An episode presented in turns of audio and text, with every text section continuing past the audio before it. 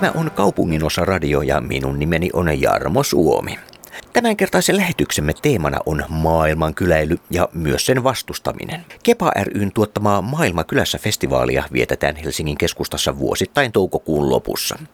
Viikonlopun aikana Kaisaniemen puistossa ja Rautatien torilla nautitaan kymmenistä konserteista, tanssista, teatterista, kirjallisuudesta, hyvästä ruuasta ja ajankohtaisista keskusteluista. Ilmaistapahtuma tarjoaa tekemistä ja koettavaa kaiken ikäisille ja tänä vuonna tapahtuma järjestettiin tuossa viime viikonloppuna 26. ja 20 27. päivä.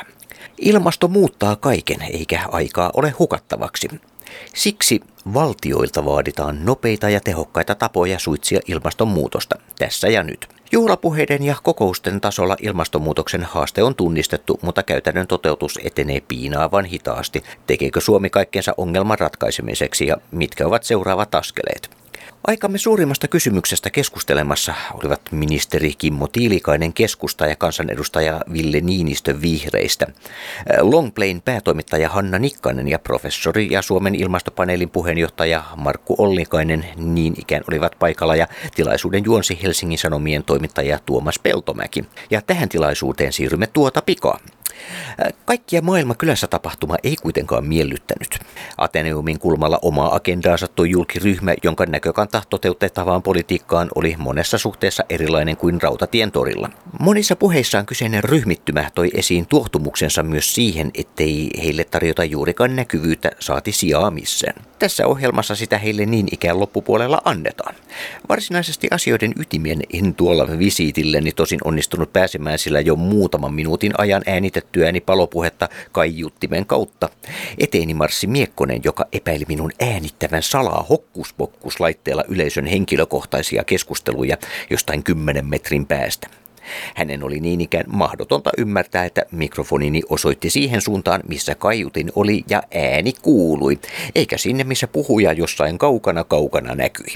Mihin sä nauhoitat? Lähiradioon. Joo. Jos sä nauhoitat tota, niin me tonne vaan niin kuin me äänittää. olemme tehneet. Meidän näitä, vastarintamme on täysin väkivallatonta, Onko demokraattista, puheita? rauhanomaista. Ei, Silti meidän kimppuumme hyökätään. sun Viimeksi Marko de Witt ja hänen kimppuunsa No, hyökättiin Tampereella. Ja. Marko pidätettiin. Kyllä mä tiedän mitä mä haluan äänittää. Ei helvetti, näin asia ei Mäkin voi tiedän, mennä, eikä mä se saa mennä. tiedän, on se, joka täytyy pidättää. äänitellä No mitään niin. toisten ihmisten Näin. puheita. Ja Ei ne No kuulu niin, mihinkään lähiradioon. Katsoja piloksi niin He tässä puhuu paikalla. keskenään tuon, ei kuulu minnekään lähiradioon. Siellä striimejä, Ei kuulu, jotka ei kuulu, katsomassa.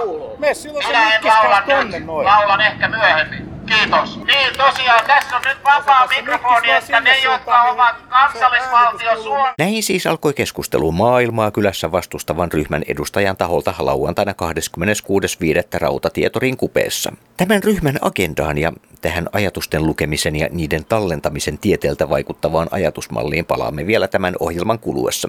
Mutta ensin ilmastonmuutos ja sen haasteet. Kimmo Tiilikainen, Ville Niinistö, Hanna Nikkanen, Markku Ollikainen ja juontaja Tuomas Peltomäki. Suomalainen politiikka on sitä, että ei, mielellään ei erotuta liikaa suuntaan eikä toiseen.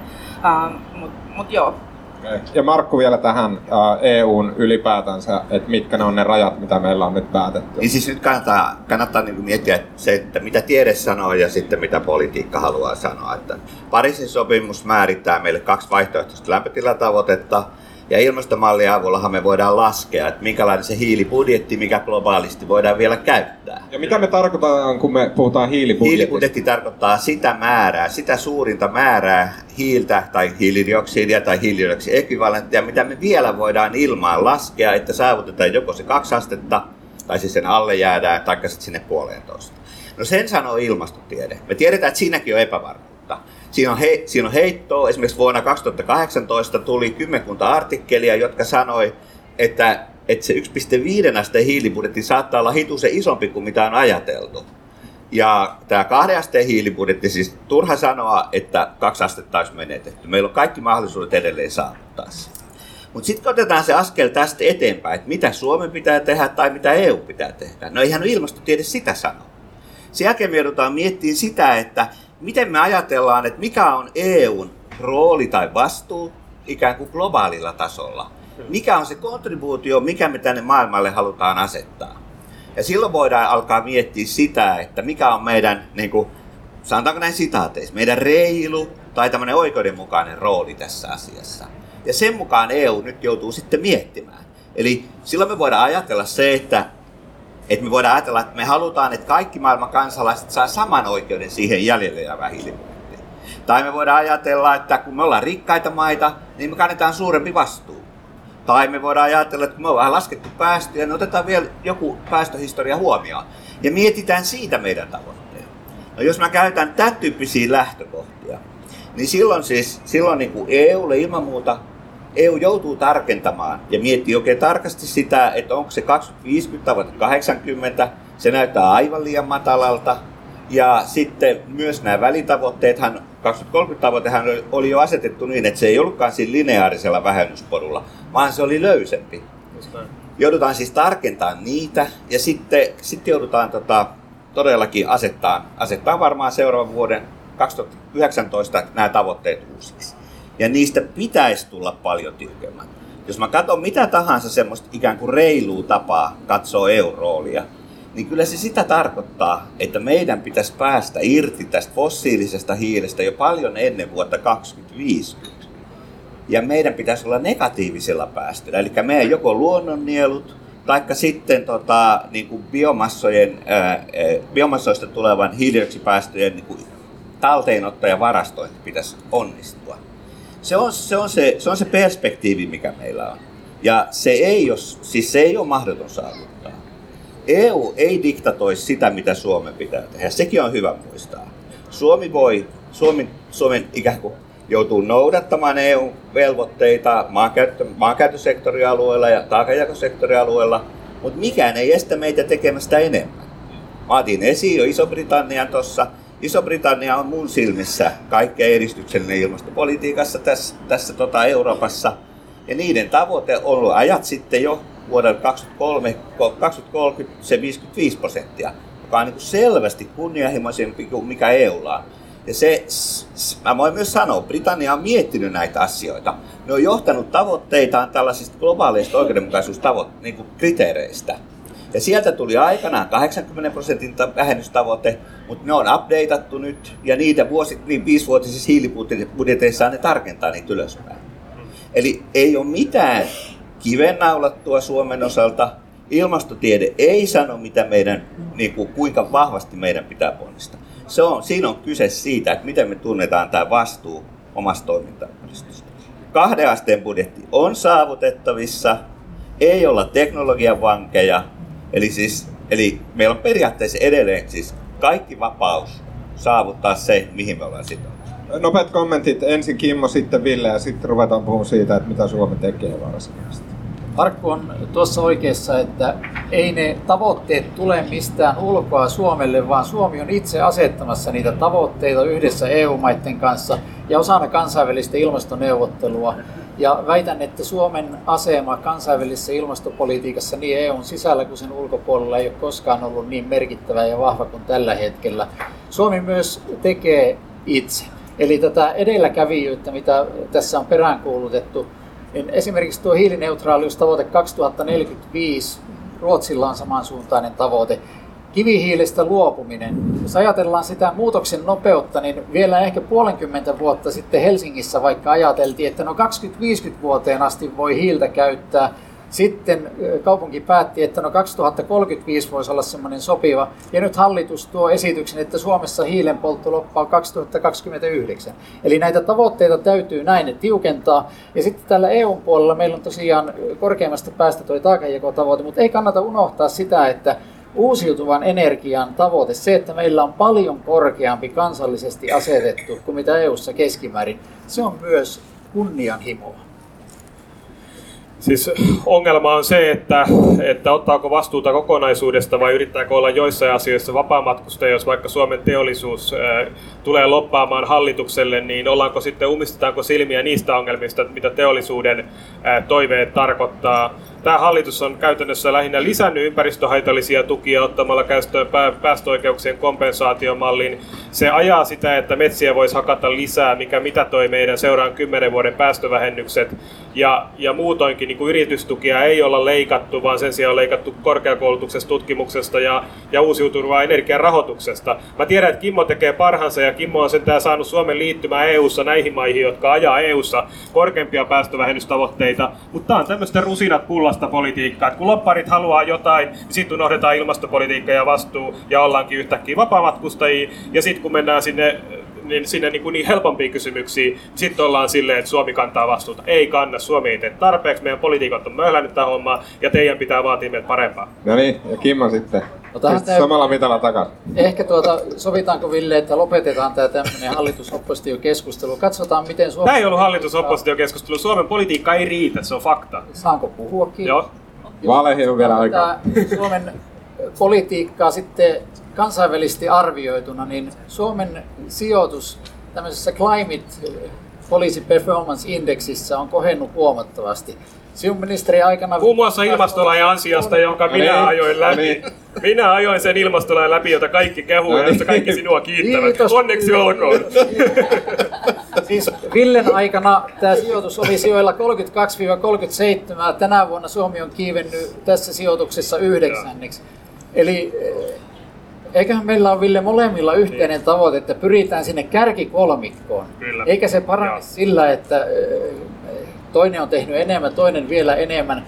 Ja sitten tähän teollisuuden loppaukseen, niin eh, se Suomen tavoite hakkuu, hakkuu tasosta 80 miljoonaa kuutiota, sehän perustuu kansalliseen metsästrategiaan, joka on laadittu vuonna 2000. Puhutaan metsistä vielä tarkemmin vähän myöhemmin. Siellä oli, Ei pidä paikkaista. Siellä oli Hei, mä, mä esittäisin teille kaikille semmoisen vähän filosofisemman kysymyksen, kun, kun puhutaan ilmastonmuutoksesta, puhutaan aina hurrikaaneista ja kuivuudesta ja sitten tulee ilmastopakolaisuus ja maailma tuhoutuu ja kaikki kuolee ja näin. Ja se on hyvin synkkä aihe ja, ja mä pahoillani, että esimerkiksi Markku on koko ikänsä käyttänyt sen parissa.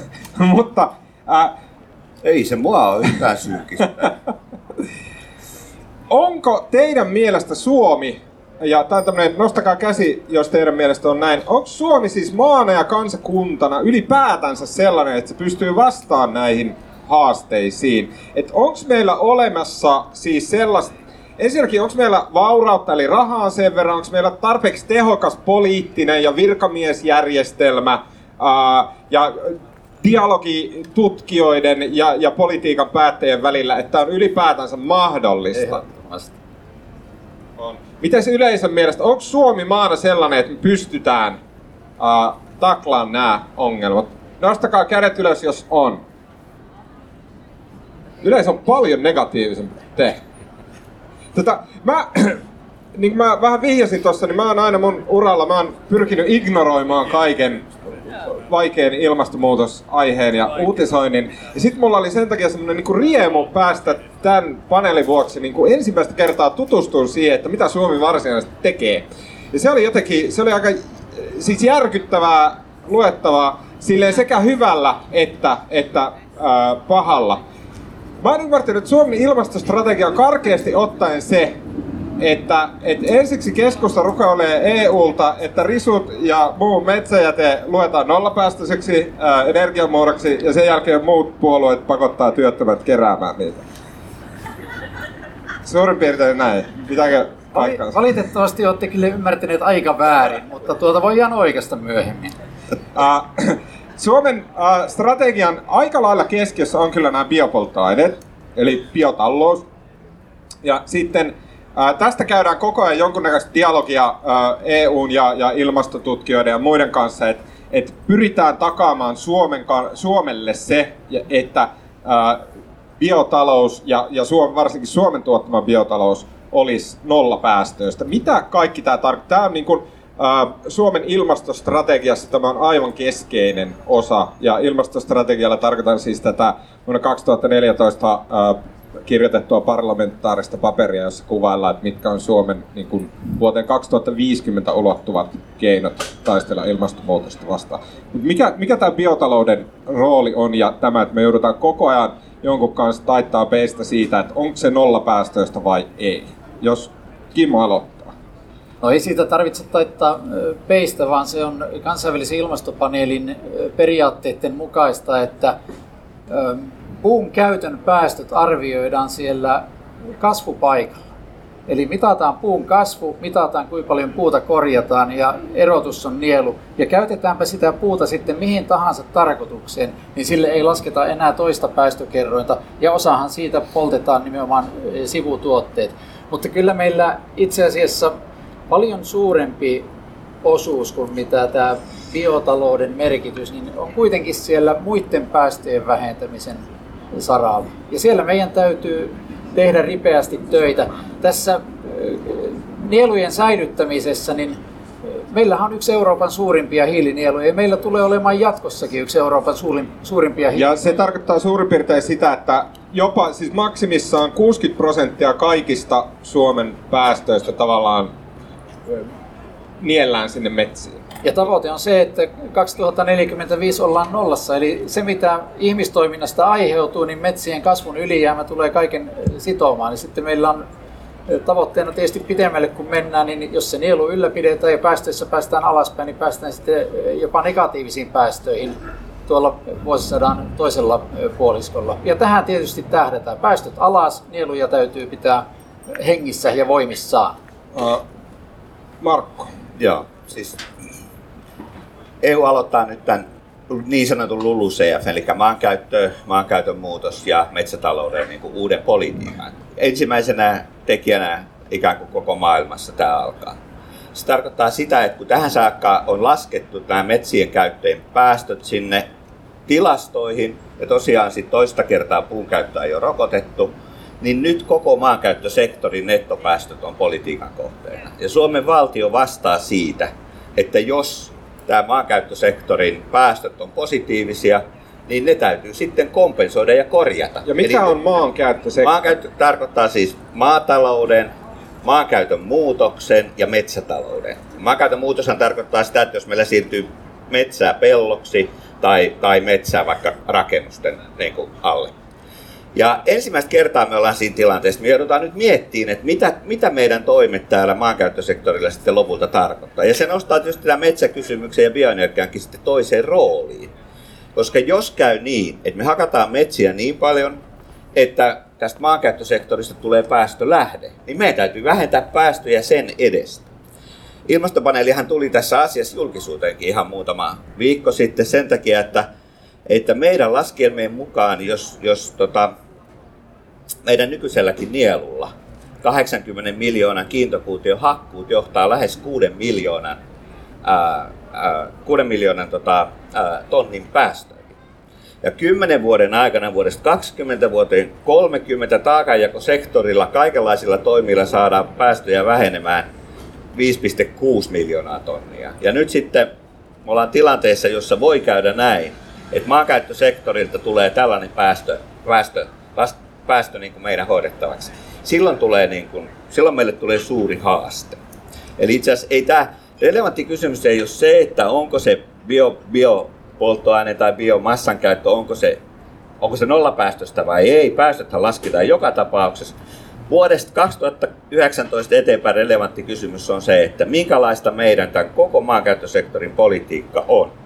Kuinka me vaalitaan nieluja ja kuinka me vähennetään maaperäpäästöjä ja kaikkia muuta päästölähteitä, mitä siellä on. Saanko mä Tämä tästä avaa ihan toisenlaisen politiikan. tähän väliin kysyä tota, että kun puhutaan, että, siis kun puhutaan nieluista, niin sit mä tykkäisin ajatella, että silloin puhutaan metsistä, jotka imee ilmasta hiilidioksidia. Näin niin hyvin karkeasti.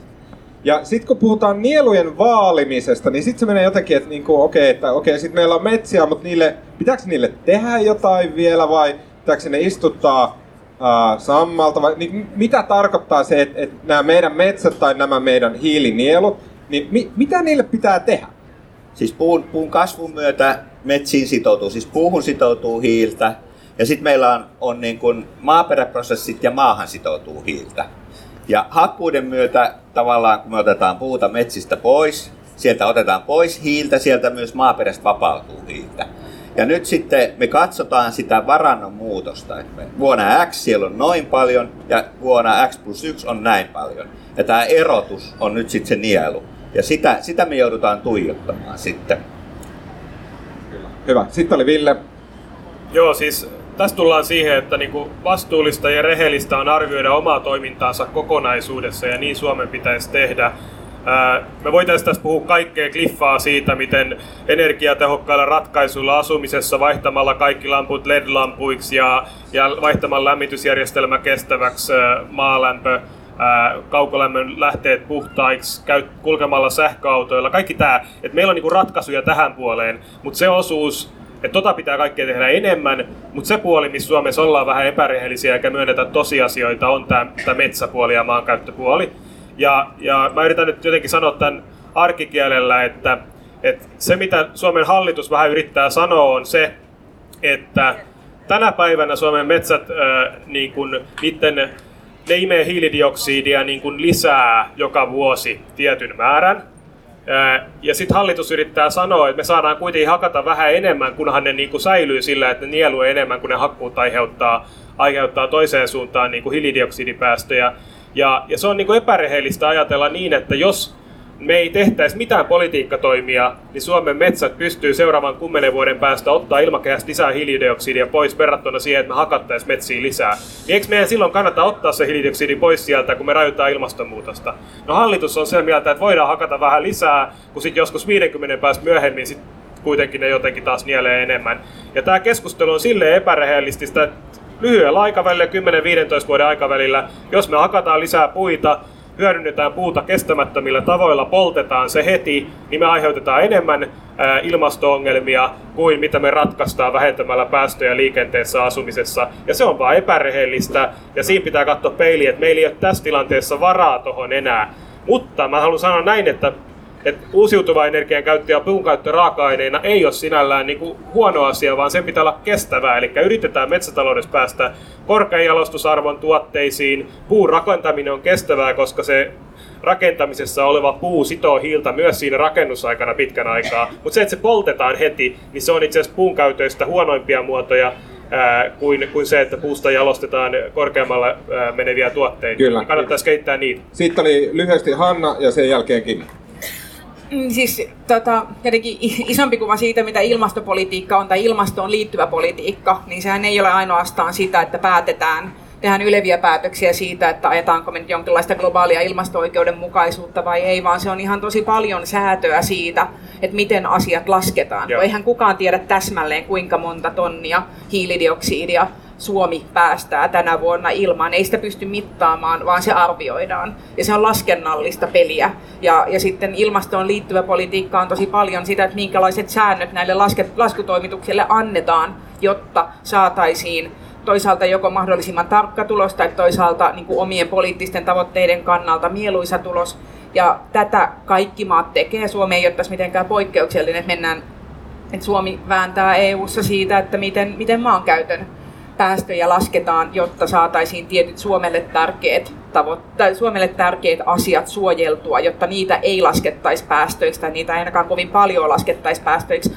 Tanskalaisilla on sikatilat. Ne on siellä silleen, että meillä on tämä erityinen suhde sikoihin. Nämä sijat on meidän taloudelle tärkeitä. Me ei haluttaisi sijoista eroon. Ei oikein tiedetä, mitä kansan, niin kansantaloudelle kävisi, jos kauheasti alettaisiin rokottaa sikatilallisia niiden päästöjen takia, koska onhan nekin päästöt ihan merkittäviä, niin vähän silleen, että kaikilla on tämänsä. Puolalaisilla on hiili. Ja kun kaikki suojelee niitä, niin sitten päästöt ei vähene. Ja sen takia niin kuin iso osa ilmasto, ilma, niin kuin ei ehkä ilmastopolitiikasta, mutta ilmastoon liittyvästä väännöstä, mihin sitten kaikki maat joutuu päättämään itse, että kuinka paljon omia poliittisia pelimerkkejä käytetään siihen, että saadaan suojeltua tätä niin kuin omalle kansantaloudelle tärkeää tärkeää intressiä, mutta et, ja sitten se lopulta niin palautuu tähän, että et vihreät ei haluaisi niin paljon hakata puita ja keskustalaiset haluaisi vähän enemmän hakata puita ja sitten ollaan tavallaan aika tutulla politiikan alueella, että tähän, tähänhän se sitten, niin kuin, tähänhän nämä asiat palautuu.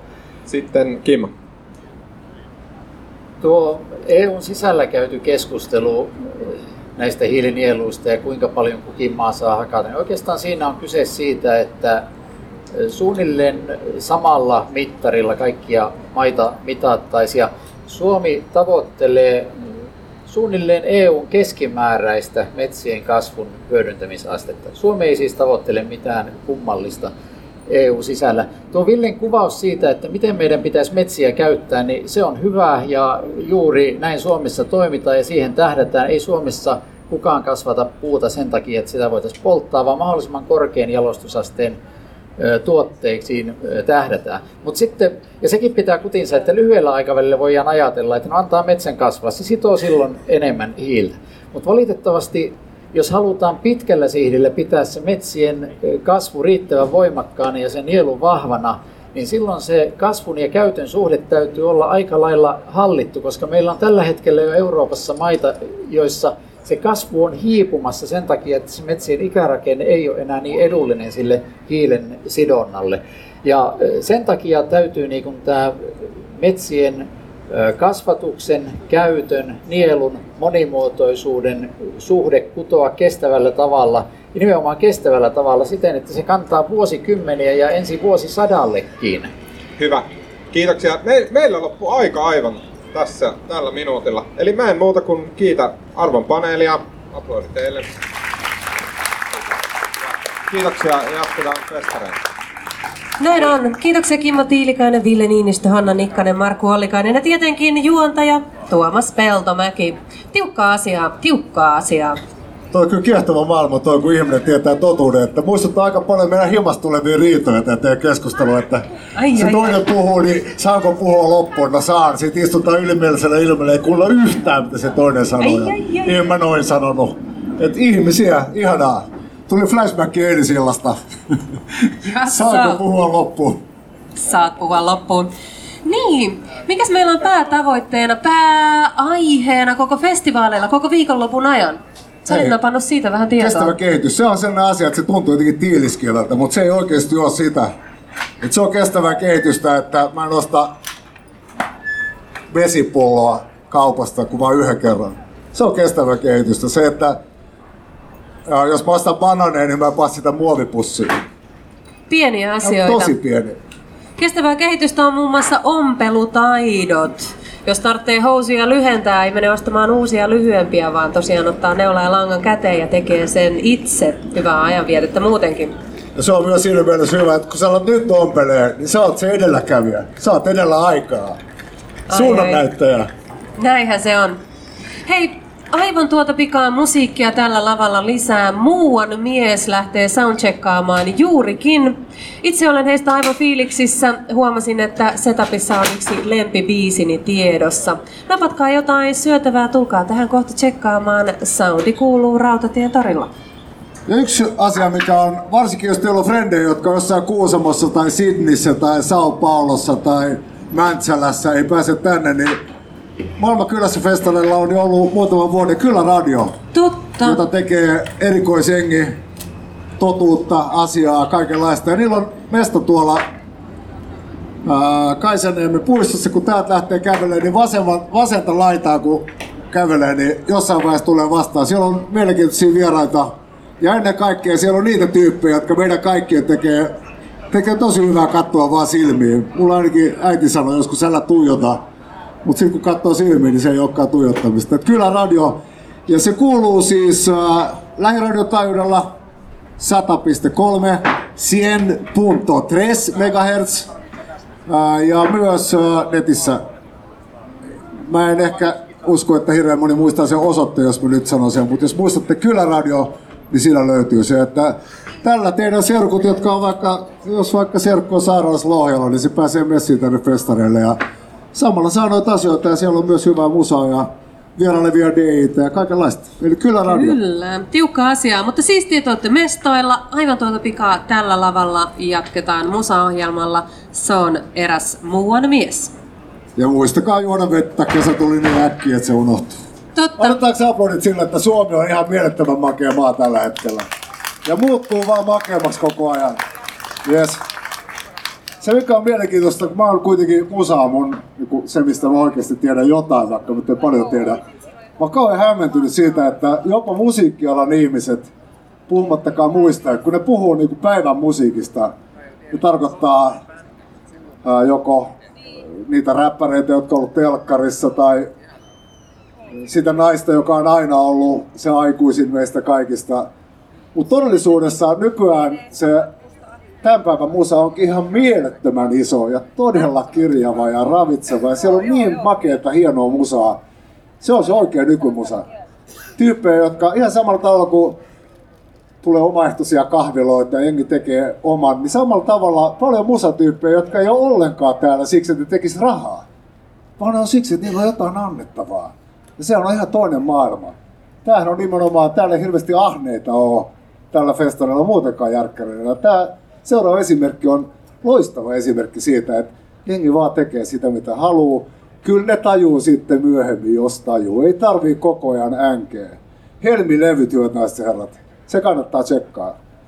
Ja erityisesti tässä on hyvä portti, porttiteorialla helmilevyihin, eikö niin? Näinpä, näinpä. Helmi-levyt ja haluan ottaa päivän musiikista Rewindia vuoteen 2009, jolloin julkaistiin Tyhjyydestä tullaan albumi kyseiseltä artistilta, joka aivan tuota pikaa nousee lavalle. Itselläni kyseiseltä albumilta nousi muutakin, muutama hit, hittibiisi. Ja yhden lyrikat menivät näin. Helsinkiin, Helsinkiin, haaveitteni kaupunkiin, mä lähden Helsinkiin. Siellä tytöillä on niin kauniit vaatteet ja pojilla suuren maailman aatteet. Siellä näen taas kaikki vanhat tutut. Kuuden, ni, kuulen niiden uudet stadilaiset jutut. En tiedä pitääkö paikkaansa, mutta 2009 se kolahti kyllä kovaa. Mua mies koko olemuksessaan aivan tuota pikaa lavalla. Pitäisiköhän heidät toivottaa tervetulleeksi? Uploadein. Miten on? Miten on? Nautinnollista musiikillista päivää maailmankylässä festivaaleilla. Mua mies!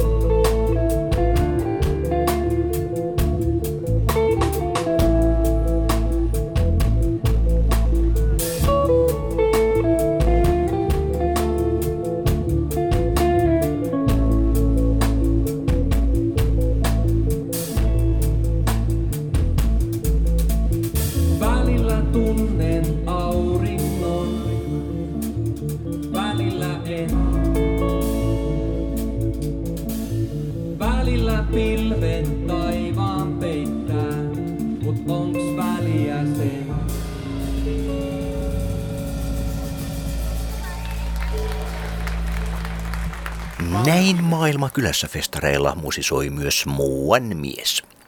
Ja eräs toinen muuan mies taas löytyi Ateneumin kulmalta, tai oikeammin hän löysi minut.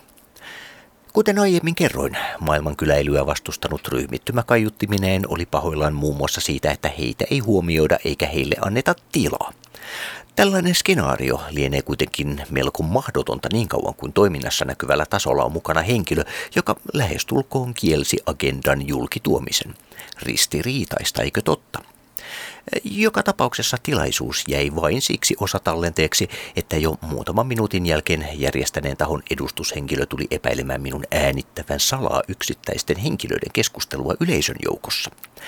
Allekirjoittanuthan pysytteli mahdollisimman kaukana jokaisesta ihmisestä, jotta mahdollisimman puhtaasti saisin talteen tämän asian, jota he äänentoiston kautta julistivat. Mies kuitenkaan ei ilmeisimminkään ymmärtänyt, mistä päin ääni kuuluu, tai sitten hän ei ollut koskaan ajatellut, että mikrofoni pitää suunnata sinne, mistä ääni kuuluu. Eli tässä tapauksessa kaiuttimeen ei sinne, missä näkyy joku ihminen, joka puhuu. Mikrofoni kun ottaa äänen, ei naamaa. Tästä ryhmän sisäisestä äänitteiden päälle puhujasta ja sabotööristä huolimatta paketti saatiin kuitenkin kasaan. Olkaa hyvä. Ihminen ei elä kovin kauan, jos hän ei saa vaikka diabetekseen lääkitystä. Jos hän ei saa verenpaineen tautiin lääkitystä. Tätä on tarjolla Suomen sukusille ihmisille Suomessa Kelalta. Täydellisiä sairaita päätöksiä, lääkekorvauksien vetämistä pois yhtäkkiä, pitkäaikaishoitojen lopettamista. Sellainen on kansanmurhaa. Ja mitä samaan aikaan tapahtuu? Suomen rajojen yli kävelee ihmisiä, arabeja, islaminuskoisia jihadisteja. Ja he saa heti kaikki kelatuet. He saa asunnot, he saa toimeentulotuet, he saa kaikki sosiaali- ja terveyssektorin palvelut muun muassa Helsingin kaupungilta. Ei ole montaa kuukautta siitä, kun Helsingin kaupunki teki sairaan sairaan päätöksen, että kaikki maailman ihmiset olette suoraan tervetulleita Helsingin sosiaali- ja terveyssektorin palveluihin. Heidän ei tarvi mitään muuta kuin ilman papereita kävellä Suomen rajan yli. Esimerkiksi Torniossa, missä ei suorita minkäänlaista rajavalvontaa. He voivat kävellä ja tulla Helsinkiin ja ilmoittautua kaikkiin sosiaali- ja terveyspalveluihin asiakkaaksi. He voivat kävellä Kelaan ja saada melko heti sieltä rahaa kouraan ja, ja, ja alkaa elää Suomen veromaksajien varoilla. Ja tätä Suomen kansallismieliset Suomen kansa ei tule ikinä hyväksymään. Me tulemme niin kauan olemaan täällä kaduilla. Me tulemme olemaan sosiaalisessa mediassa. Me tulemme tekemään live-lähetyksiä niin kuin nytkin on todella monta live-lähetystä päällä. Me tässä kyllä sitten puhujatkin kertoo, mulla on Panu Huhtonen riimittili YouTubessa lähetys. On Heke Sippuksella YouTubessa. On VKssa Pertti Nykäsen lähetystä, VKssa Jyri Lehtosen lähetystä. On monia monia lähetyksiä. Te kyllä näette ja kuulette mitä mieltä me olemme, kun, kun olette tuolla sosiaalisessa mediassa. Ihmiset jakaa linkkejä meidän näihin lähetyksiin. Te löydätte meidät, te kuulette nämä asiat. Tämä totuus, joka me teille kerromme, ei tule loppumaan. Taistelemme loppuun asti niin kauan kuin Suomi on Suomen sukusten ihmisten hallinnassa. Suomen sukusten poliitikkoja, jotka ajaa Suomen sukusten Suomen, suomalaisten ihmisten asiaa. Nämä globalistit, jotka nyt ovat kaapanneet Suomessa vallan ja kutsuneet ikuiseen kylään nämä väen, jota tämä tuolla kadun toisella puolella oleva maailman kylässä väki edustaa. Nämä ihmiset tullaan syrjäyttämään vallasta Suomessa. Tullaan perustamaan totuuskomissio, jossa tutkitaan kaikki ne, mitä rikokset, mitä he ovat Suomen kansaa vastaan tehneet. Heitä tullaan ranga- rankaisemaan ankarasti. He tulevat joutumaan vankilaan. Pitkiä tuomioita tullaan heille tästä rikoksista. Mitä mistä pahimpana on Turun terroriisku, jossa neljän suomalaisnaisen kurkku viilettiin jihadistisessa terroriiskussa auki. Kaikista näistä rikoksista tullaan tuomitsemaan Petteri Orpo silloisena sisäministerinä, nykyisenä kokoomuksen puheenjohtajana. Tullaan tuomitsemaan Sauli Niinistö jo rikoksistaan 90-luvun alusta asti Suomen kansaa vastaan, Suomen perustuslain murtamisesta, euroon ja EU-hun liittymisestä. Kaikki nämä tullaan totuuskomissiossa tuomaan julki Nämä ihmisille annetaan syytteitä, tuomitaan ankariin vankeusrangaistuksiin. Niin kauan meidän taistelu jatkuu, kun tämä on tehty. Kaikki valtaapitäjät on vaihdettu Suomeen, vaan Suomen kansan puolesta taisteleviin valtaapitäviin. Tämä on totuus. Tämä on taistelumme tavoite ja sen lopullinen päämäärä ja tulos. Voittoon saakka! Kiitos. Eivät tällaiset ihmiset ole kylässä. Ja nyt tässä kohtaa muistutan, että tähän maahan on tullut kunnollisia ihmisiä myös, jotka ovat tulleet kylään, ovat integroituneet tähän yhteiskuntaan, haluavat elää demokraattisessa yhteiskunnassa, haluavat rehellisyyttä, oikeudenmukaisuutta ja eivät myöskään pidä tästä islamistisesta invaasiosta, mikä sionistien käskystä on koko Eurooppaan luotu. Me emme tällaista kylätapahtumaa halua. Ja siihen syy on aivan selvä. Se tarkoittaa meidän tuhoamme, Suomen kansallisvaltion ja Suomen kansan tuhoa. Täytyy olla harvinaisen yksinkertainen marksnisti, jotta sellaista haluaa. Täytyy olla harvinaisen kierro poliitikko, oma hyväinen, omaan pikkaan vetävä poliitikko, jotta tällaista haluaa. Poliitikoista sen verran, että Manu tässä jo mainitsikin Salen, tämän meidän presidenttimme. Hän oli kovin huolissaan siitä, kun pikku neekeripoika jäi ää, tuota bussipysäkille, mutta hän ei ollut yhtään huolissaan siitä, kun pieni kymmenvuotias suomalaistyttö raiskattiin ja raiskaaja pääsi naurettavalla tuomiolla, niin eipä Salelta kuulunut yhtään mitään kommenttia siihen. Minä sanon suoraan, Sale on paskiainen kaksinaismoralistinen paskiainen. Me haluamme sen oikeudenmukaisuuden, rehellisyyden, tasapuolisuuden takaisin tähän maahan ja ulos tästä maasta sellaiset ihmiset, jotka haluavat meille pahaa. Hyvänä esimerkkinä toi kurdipiste tuossa tämän maailman kylässä festivaalin ulkopuolella. Me tultiin tuolta ulos, niin meille jaettiin sellaista lappusta, jossa luki tekstiä. En ruvennut lukea sitä vielä. Kysyin tältä lappusten jakajalta, että kuuluuko hän PKK. Hän sanoi, että kyllä hän kuuluu. Sitten mä kysyin että tiedätkö, että PKK on kommunistinen järjestö. Ja sen jälkeen alkoi sitten tapahtua. Tultiin uhkailemaan, että sinä mene pois tästä, sinä ei saa liikkua täällä. Mä sanoin, että kuule mä liikun mun omassa isänmaassani tasan siellä, missä mä haluan. Sinä et. Ja sen jälkeen uhkailtiin, että teidät on tunnistettu, että tästä tulee vielä jotakin. Saas nähdä mitä sitten tulee. Kyseessähän on ilmeisesti terroristijärjestön edustajat. Ja kurdeista sen verran, että milloin meillä oli Panu Narikatorilla se viekkari? Se oli jokunen kuukausi takaperin. Siellä oli järkeviä kurdeja. Heidän kanssaan saattoi keskustella. Minä menin heidän kanssaan keskustelemaan kaikista asioista ja nimenomaan tästä invaasiosta ja muista. He keskustelivat järkevästi, johdonmukaisesti ja heillä oli omia järkeviä mielipiteitä. Tällaisia kurdeja minä kunnioitan, noita PKK-roistoja en.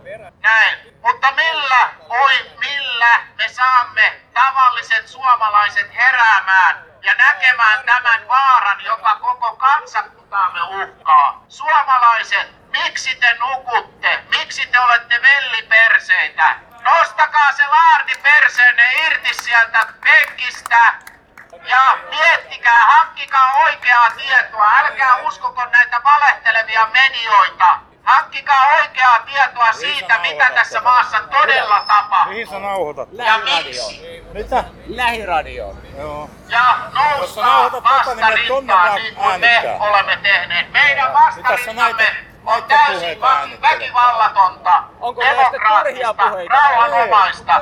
Silti meidän kimppuumme hyökätään. Viimeksi tarvitse Marko de sinne Witt ja hänen kimppuunsa vaan hyökättiin Tampereella.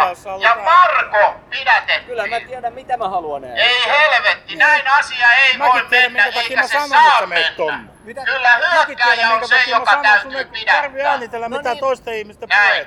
Ei ne kuulu nyt mihinkään koko lähiradioon. katsoja piloksi niin tässä puhuu paikalla. keskenään tuolla, ne ei kuulu minnekään lähiradioon. Siellä striimiä, Ei kuulu, jotka ei olette kuulu. Siellä kuuluu. Mene silloin se Minä en mikkis laula kanssa tonne nyt, noin. laulan ehkä myöhemmin. Kiitos. Niin tosiaan, tässä on nyt vapaa mikrofoni, että ne, jotka mihin ovat kansallisvaltio Suomen ja Suomen kansan asialla, voivat tulla ja mielellään kiitos tulevat sanomaan sanasensa. Sen sijaan me emme halua niitä marksisteja tänne, jotka haluavat pelkkää suvakismin ja globalismin ihanuutta julistaa. Sitä me emme kaipaa. Kiitos. täältä niin kuin lavan oikeasta reunasta, eli Touko Aalto, sitten Simon Elo Sinisistä, Pilvi Torsti SDP, Aila Paloniemi Keskusta, Silvia Moodik Vasemmistoliitto, Karin Palmeen RKP, Jenni Pajunen Kokoomus, Tomi Kuosmanen Kristillisdemokraatit ja Suvi Karhu Perussuomalaiset. Jos ajatellaan sitten tätä keskustelukulttuuria, niin kyllä mä itse näen, että meidän lainsäädäntö sinänsä on ihan hyvällä tasolla. Kyse on siitä, että miten sitä sovelletaan. Ei minulle koskaan tarvinnut saadakseni käyttää sananvapautta ja sanoakseni asioita niin sanotusti niin kuin ne on, niin ketään tavallaan loukata ja joutua raastupaan siitä, mutta jotkut on sinnekin joutunut ja varmaan sitten ansaitusti. Nyt me ollaan sen verran paljon tässä aiemmassa keskustelussa sivuttu semmoisia teemoja, mitä nyt tähän viimeiseen, viimeiseen ryhmään on, on suunniteltu, niin nyt mä poikkean hiukan kaavasta ja kokoan tavallaan nämä teemat tässä yhteen, niin sitten voitte kaikki kommentoida, kommentoida niin kuin sitä, sitä pakettia sitten kerralla. Niin, niin on puhuttu äänestysaktiivisuuden saamisesta. Siinä voidaan, voidaan katseita kääntää erityisesti tuonne nuorten pariin, että miten, miten nuoret saadaan, siellä se haaste on suurin, että miten nuoret saadaan, saadaan lähtemään urnille.